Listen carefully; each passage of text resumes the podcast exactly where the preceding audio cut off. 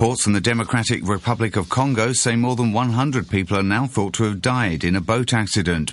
A vessel packed with passengers capsized on Lake Tanganyika in the southeast of the country on Friday. Such accidents are fairly common in the region as ferries are often extremely overloaded. You're listening to the news on RTHK. Europe is on its back. Now it's really impacting everything. Economic efficiencies, which means some more job opportunities. More stable investment has been preferred as a class. Money for nothing.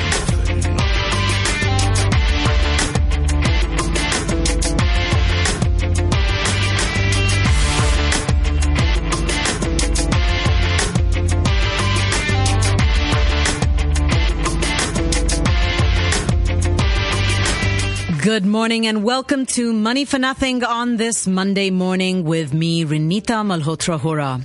Shinzo Abe faces a policy balancing act after commanding a sweeping election victory in Japan. The yen advances after the vote and oil drops to nearly $60 a barrel as OPEC resists output cuts. Today on Money for Nothing, we will talk about the top three technology trends likely to shape our personal and professional lives in 2015. Joining us for that discussion from Singapore is Sandra Ng of IDC Asia Pacific. And for insight into global business trends, we'll check in with our Washington-based international economics correspondent Barry Wood. We'll also get a sneak peek at last Friday's OPSANT activities on the UBS trading floor. And with us as guest host this morning is Richard Harris of Port Shelter Investment Management. Good morning, Richard. Good morning, Anita. So, Richard, Prime Minister Shinzo Abe's gamble on early elections paid off with a sweeping victory. His party has retained two third of the lower house of parliament, and this also puts pressure on him to reverse a recession. My Abenomics policies are still only halfway done but I believe we've moved away from those dark times two or three years ago. I'm aware that there are still a lot of people who are still not feeling the benefits of my policies, but it's my duty to bring those benefits to those very people, and I believe this election made that clear. OPEC will stand by its decision not to cut oil out- output even if prices fall as low as $40 a barrel. So how are the emerging markets making the oil story work for them? Here's Mark Mobius of Franklin Templeton Emerging Markets. The impact is tremendous. In some countries, it's uh, disastrous.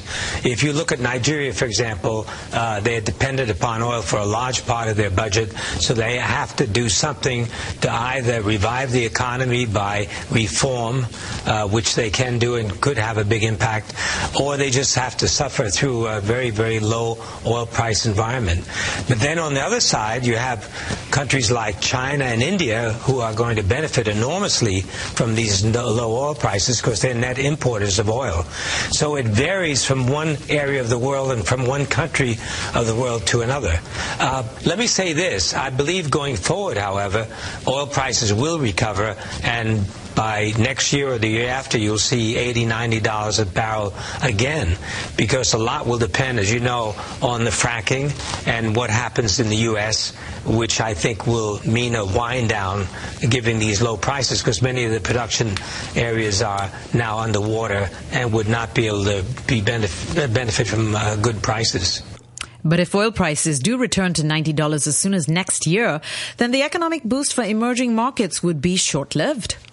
There's another side to the story which is very interesting because a lot of these countries with the low oil prices have taken the opportunity to cut the subsidies on gasoline and diesel. As you know, Indonesia has done it.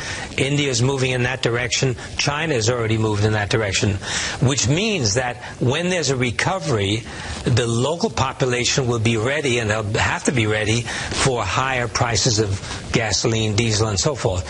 So in some ways, this low price environment has enabled countries to embark on the reform measures which are so badly needed because a large part of their budgets were taken up from uh, these subsidies of oil uh, products such as gasoline and diesel. The falling price of oil, of course, has returned volatility to the markets. Richard, can you bring us up to date? Yes, well, it's continued to fall this morning. Uh, we're looking at West Texas Intermediate in Tokyo just under an hour ago, uh, falling 2.1% uh, to $56.62 a barrel. Uh, and Brent, too, is uh, flirting with the $60 level. So it looks as if it's continuing. Um, last week on the markets, as you know, they were hit quite hard with the Dow down 3% and Europe down pretty well between 5 to 7%. Uh, the only uh, markets that weren't as affected were markets in Asia, which uh, uh saw Hong Kong down 3% over the week at 23,249. And the Shanghai Stock Exchange was one of the few to hold its own, pretty well ending flat, slightly up, in fact, at 2,939. So, Mark Luschini is the chief investment strategist at Janney Montgomery Scott. Here's what he says about uh, markets and their volatility. I, I, think what we're seeing is a revisitation of what we saw in the middle of September, which was we had full valuations in the equity market, and we've got those back again and then some, I think, at 17 times forward earnings, given what estimates are for 2015, being met with concerns about weak global demand. And obviously, one of the factors that people are trying to tease out of this decline in oil prices is how much is attributed to supply abundance, how much is attributed to the strength in the dollar, and how much is being attributed to to weakening demand. And if it's the last that's taking a more majority position, which isn't our view, our base case is that it's still a minority position, but still important nonetheless, then that's a reflection on why stocks should be derated if the consequences ultimately are weaker growth overall. 44% of S&P 500 companies derive their earnings, their profits from overseas markets, and as a consequence, perhaps those earnings estimates need to be taken down, and they're already in the process of coming down from 129 130 at the beginning of the year to today a little over $127 hmm. for 2015. And Bill Gross of Janus, how does he adapt to these volatile markets? The financial uh, complex is, is highly levered. It, it's straining for levered returns in all forms and fashions, uh, whether it's borrowing, uh, you know, the Japanese yen or the euro in terms of a funding currency and reinvesting in either other emerging uh, currencies or uh, high yield spreads or stocks. Um, and and when something changes, and you've uh, pointed that out uh, very ably in your recent broadcast in terms of the price of oil, when something changes and and uh, you know, disorients markets in terms of the the credit worthiness of either corporations or countries, uh, then money moves. And uh, when levered money moves and tries to seek a, a safe haven, mm-hmm. uh, basically you have violent, uh, violent price movements, high volatility. We see that with the VIX, and of course, uh, treasuries as a safe haven. All right, let's bring in Barry Wood, our international economics correspondent based in Washington. Good morning, Barry. Good morning, Renita. So, Barry, lots to talk about today. Let's start with Abe's sweeping victory. What do you make of this? Is it an endorsement of Abenomics?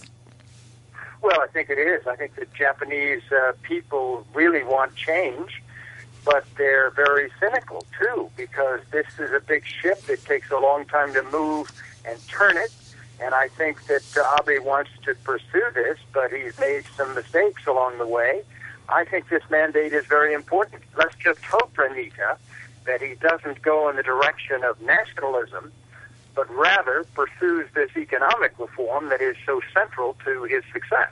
Barry, do you think the sales tax, the delayed sales tax, is back on the cards now? I do. I think he's got to stimulate the domestic economy. This is priority number one. I mean, the volatility of the yen, and the yen has bounced back a bit, is really not that important. That is not going to make the Japanese consumer buy more when the Japanese consumer is looking backwards at a decade of deflation. And it's not going to make the business community happy if taxes are going to be higher. So I think uh, Abe has got to move on stimulating the domestic economy. But it's been pretty tough, Barry, hasn't it? Because when he did try and increase taxes, you know, his second arrow, uh, it turned out that it uh, actually backfired. We had Jap- Japan going into recession. Well, it's true. That's not the only reason recession. I think that growth has been so sluggish in Japan for such a long time. But the stock market, you know, has really bounced back. I mean, there are signs that this is going to work, and I think it was a bold and correct decision to call the early election. I know the turnout was very low, but uh, he's got to move faster. It would be nice if he gets a break from the United States in terms of moving ahead rapidly on TPP, this Trans-Pacific Partnership. But regrettably, I don't see any signs that that's going to happen. Well, that's the other uh, side of the coin too, uh, which people are saying is that this mandate uh, that Abe now has has impacts on foreign policy, especially in terms of perhaps his relationships with China. Well, that's true, and I think this is a very delicate issue. I can't believe that the Japanese are impervious to what is happening in their neighborhood. They need friends. They don't want to antagonize the Koreans and the Chinese. I mean, that's uh, that's the immediate neighborhood, and they've got to do cooperative deals and not uh, not sort of rattle the sabers. So Barry, uh, OPEC, uh, you know, switching to the topic of oil, uh, OPEC is refusing to cut production. What are your thoughts on that? Well, you know, Renita, this is fascinating, isn't it? I mean, you look at these charts, and it's pretty scary. This has been a 40% collapse in oil from a high of around, what, $108 a barrel on West Texas, all the way down, as, as you both were saying, to, you know, in the mid 50s. Well, this is too much. This is not healthy. This has gone too fast. I think oil has got to stabilize, as Mark Mobius said, at around $80, $90 a barrel. Otherwise, it's going to have disruptive effects. But, as you've also said, there's no sign that this price decline is ending.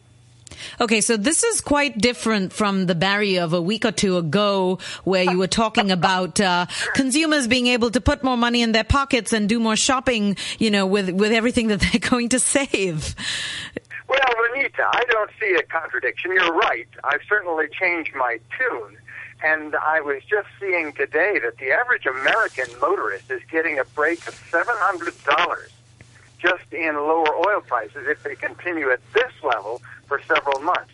So that is a big tax cut, and it is going to make the Christmas season good. But I don't think we want to go further. That's why I don't see the contradiction. It can't go on. I mean, if you look at this chart, the last time we had a correction, which was 2011, we saw the price go down to about 80. Well, look at it now. It's gone to 55. And if you go all the way back to the end of 2008, and we know what was happening with Lehman Brothers and the advent of the Great Recession, oil went to just over 40. So this is getting into the danger zone as far as I can see. Barry, we saw another piece of, well, well, it's hopefully good news over the weekend with the US government, uh, or at least uh, Congress, managing to agree uh, on a budget. What was your general thoughts on that? Well, I agree with you. I think it's quite important that we're not going to have any more of these uh, sudden shifts and this uh, kind of media frenzy about what's going to happen. Is the U.S. government going to close? That's off the table. That's positive. But I have to tell you, these two parties are as divided as ever, and now there are splits both within the Republicans and within the Democrats. This compromise solution, this $1 trillion spending package, was attacked from the left, it was attacked from the right. So I'm not sure that it buys us any more than a year's time. But if the Republicans are smart, they will try to come up with some programs when they take over the Senate as well as the House in January. Thus far, you don't see any sign of that. All right, Barry, thank you so much for joining us today. That is Barry Wood, RTHK's international economics correspondent based in Washington, D.C. The Nikkei is down 243 points to 17,128. Australia's ASX is down 1.3% to 5,129. And Seoul's Kospi also down 19 points to 1,902. Richard, why is the Nikkei down so much this morning given, uh, you know, this outstanding uh, election victory yesterday? Good point. I think the markets are probably reacting to what happened in Wall Street on Friday. First of all, you know, traders wake up in Asia uh, and just say, you know, what happened the night before in the US. So I think they're probably reacting to that initially. But if we are going to see Abenomics, then it'll be market up and currency down again. All right. Well, we'll be back to talk more about technology trends. That's right after this message. How are policies formulated? How should the government allocate its resources in the budget? Boost the economy. Meet housing needs. Care for the elderly. Or should we focus on education, healthcare, and the environment? Make your voice heard. Share your views on the Policy Address and Budget Consultation website at www.policyaddress.gov.hk or call our hotline 2810 3768.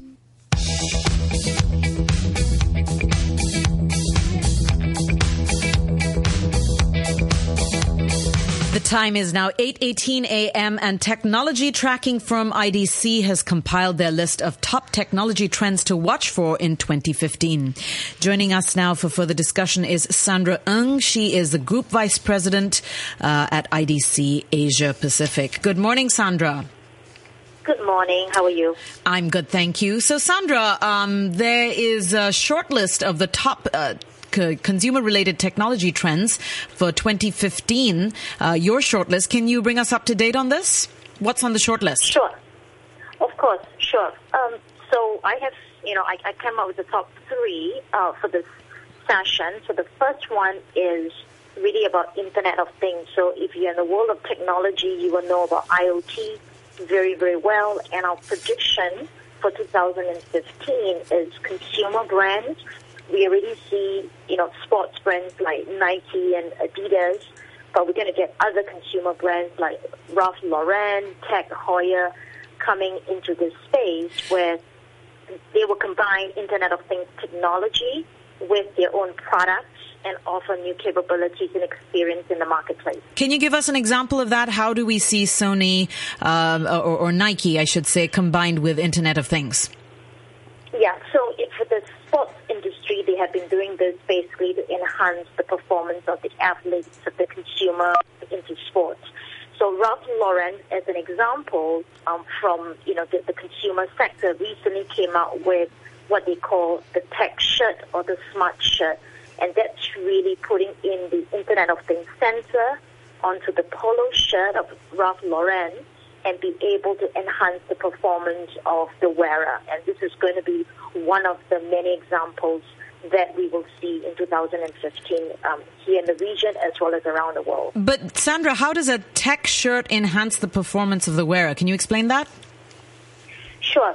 So basically, how it actually works is that the sensor will be able to detect your heart rate and you know how you know you're breathing, and there will be a device, typically your smartphone, your mobile device, that will be able to have that visualization and see how well and and there'll be a voiceover that will push you and says, you know, you're not basically meeting up to optimal performance, your breathing is too slow, too fast, and then you're supposed to adjust it accordingly if you want to be able to hit that optimal level that sounds, uh, for your body type. Yeah, that sounds very handy for whether you're exercising or not. Richard, what do you think? Well, I, well, I think one of the problems is actually trying to get the data into some of these apps. You have a lot of health apps now, but how do you get it in? So the shirt's interesting, but I'd like to ask Sandra about uh, big data because, you know, you end up with this enormous amount of data, uh, some of which you can verify, some of which, which you can't. How do you actually handle it all? Yeah, well, this this is this is the trick here, right? This I always say, big data has big potential. This is probably one of the most challenging um, areas from a technology standpoint. I mean, the technology is there, the platform is there, the tools are available.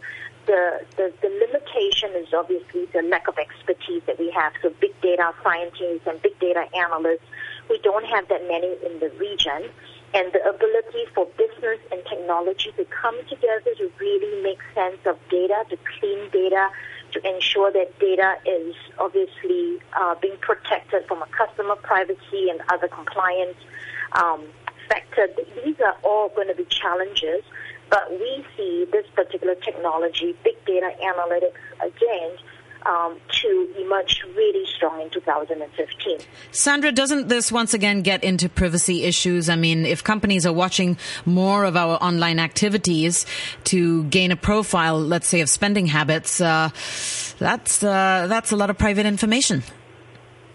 Yes, well, there are basically two schools of thought here. So, yes, from a from a business perspective, they need to ensure that it's compliant so more and more countries, including Hong Kong, their customer privacy regulations. So that is obviously part of the compliance framework that businesses would have to ensure that they follow. So but when you look at the consumer, So, so, who do you think are going to be the winners here? Are they going to be the software companies, or uh, are the hardware companies like the mobile phone companies likely to come through? Well, I, it, it's, it's going to be a mixed. For the the technology itself, there's going to be the hardware component, and there's going to be the software play. So, the, and, and obviously for the mobile devices, the more the mobile devices manufacturers are already there. The visualization platform is already there, and it's going to be a mix. Like a big data analytics on its own has both hardware as well as the software elements to that. So it's not an either or a mutually exclusive um, segment. Okay, Sandra, so quickly before we wrap up the segment, we've got Internet of Things, we've got big data analytics, and what is the third top trend that you see for next year?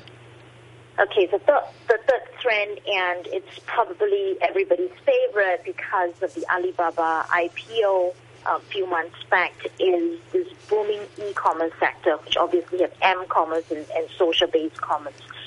And what we are going to see in 2015 is that this market not only is going to get a lot bigger, but a lot more players, new players are going to come into this market. Now, these new players are going to be new to e-commerce, but they are not necessarily new in the marketplace. So they could come from, for example, the telecommunications industry. Uh, they could also be brick and mortar retail companies getting big into online as well as mobile commerce. So payments and commerce in the online and, and the mobile world will get a lot bigger um, here in Asia. All right, Sandra. Thank you so much for joining us this morning. That is Sandra Ng.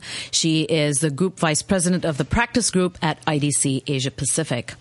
Well, the latest analysis from the Hong Kong Stock Exchange on the first three weeks of trade, trading of the Stock Connect shows that uh, trading has been quite quiet.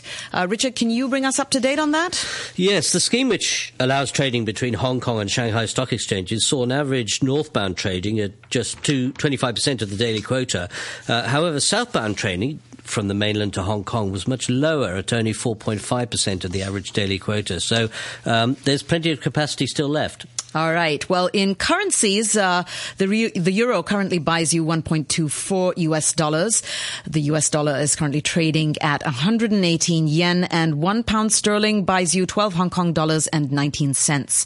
Brent crude oil is at 60 dollars and 65 cents, and gold is at 1,221 dollars and 90 cents per ounce.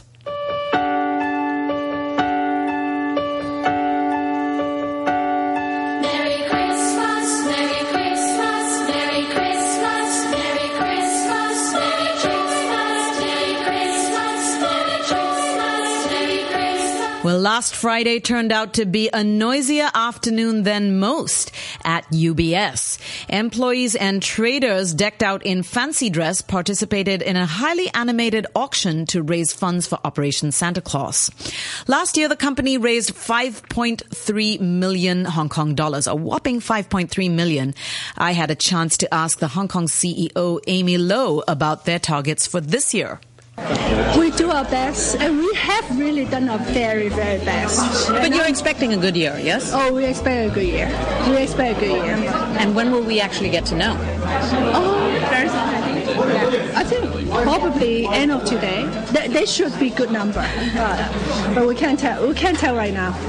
Why is Operation Santa Claus so important a charity for UBS? This is the long-term relationship that we have built together, and um, you know, for us, our kind of value proposition is that as a leading organization, we want to make difference not just to the clients we want to make a difference to the um, employee and also to the local community. And this is the long-term relationship that we have built together.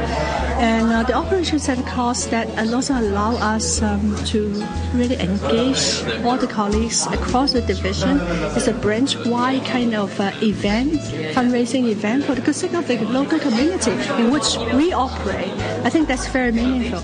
Yeah. How does it engage all of the employees of UBS? For us, it kind of allows us to help out with, with a great community fundraiser every year, but also to d- unite all of our staff from across all the different areas of the bank um, to one cause. So throughout the year, you know, all of our different teams, they might have their own activities and um, and do their own team events, and this is one of the things through the year that we really do as a branch. So it's across, you know, it crosses all divides across all areas of the business, and everyone really gets involved. So it's just a great way to have sort of that one rallying cause that everyone gets behind, and it's fun. It's fun, you know. It's something that everyone just really enjoys to do and to participate in, gets creative with. Um, what we also do is really empower each of those areas to come up with their own activities. So everyone really gets creative in what they actually contribute and um, and takes ownership for it. So.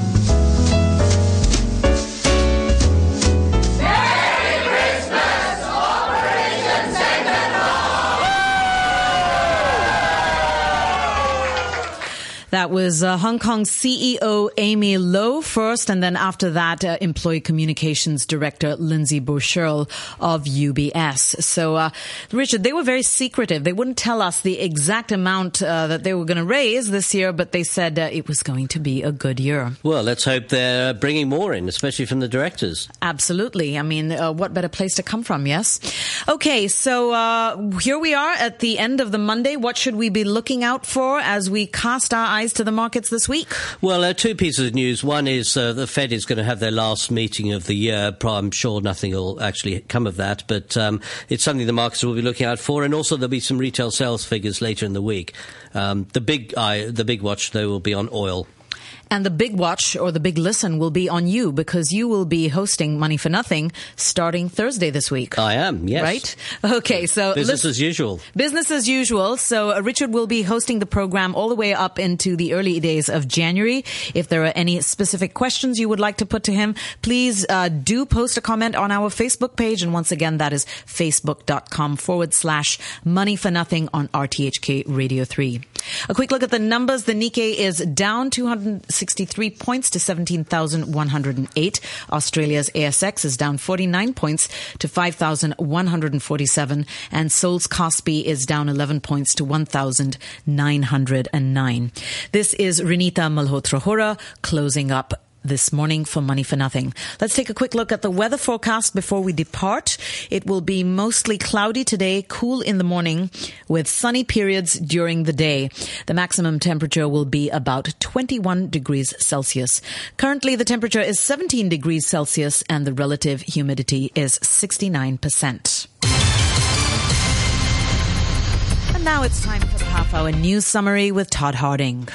Australian police have cordoned off parts of the main business area in the centre of Sydney, where a gunman has taken hostages in a cafe. The BBC's Jon Donnison reports. Hundreds of armed police have now sealed off Martin Place in the centre of Sydney. It's believed one or more gunmen have taken hostages at the Lindt Cafe. ABC News has reported witnesses hearing the sound of gunfire, although this can't be confirmed. Television pictures show customers with their hands raised and pressed against the cafe's windows. A black flag with Arabic writing has been draped in one window, although it's not clear if it's an Islamic State flag. Earlier this year, a man from Sydney was arrested and charged with plotting to publicly behead a member of the public in Martin Place and drape them in an Islamic State flag. Police are expected to be begin clearing the last of the street blockades set up by pro-democracy protesters from 9.30 this morning. The site in Yee Wo Street, Causeway Bay, has been occupied for two and a half months, but activists are not expected to put up any resistance to the clearance. The police have warned they'll arrest anyone who does. Authorities have said nearby streets, including Jardines Bazaar, Sugar Street and part of Gloucester Road, will be closed during the operation. There's been a mixed reaction to a new deal on climate change agreed after two weeks of negotiations in the Peruvian capital Lima. The European Union said the draft text was a step towards a global agreement next year, while India said it was happy that rich countries would continue to bear the lion's share of cuts in global emissions. Britain's representative at the talks, the Energy Secretary Ed Davey, also welcomed the Lima deal. It's been tough. We've been up all night. We've sweated to get this deal, but we have to do it for our children and our grandchildren. Uh, the threat of climate change is so severe, uh, but today